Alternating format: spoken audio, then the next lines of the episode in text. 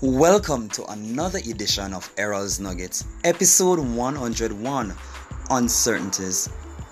Are you feeling overwhelmed in this season?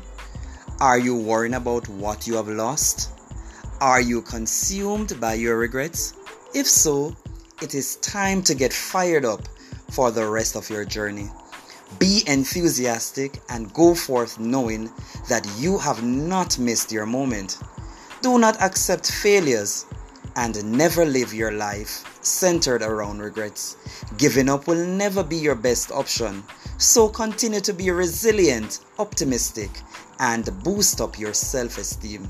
Remember, you have the willpower to be successful, although you may face adversity. Today, I encourage you to excel, chase your goals, and work assiduously towards it. So, change your thoughts, change your actions, and overtake uncertainties and fears with progression. I am Errol Campbell, and remember, you are wired to overcome your uncertainties. You will recover stronger.